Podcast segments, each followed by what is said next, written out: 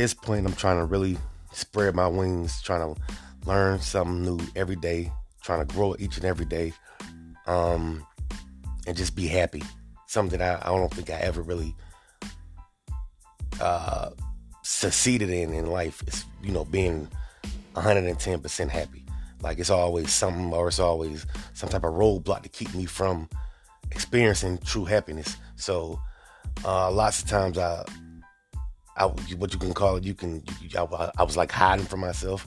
So I was like drinking and doing things and drugs and, you know, partying, trying to be something that I really wasn't, trying to put on an image like I really was uh, happy and I wasn't. So at this point, it's like I'm just being myself. And if you like me or you love me, come on, jump, jump on the ship. Come on. You know what I'm saying?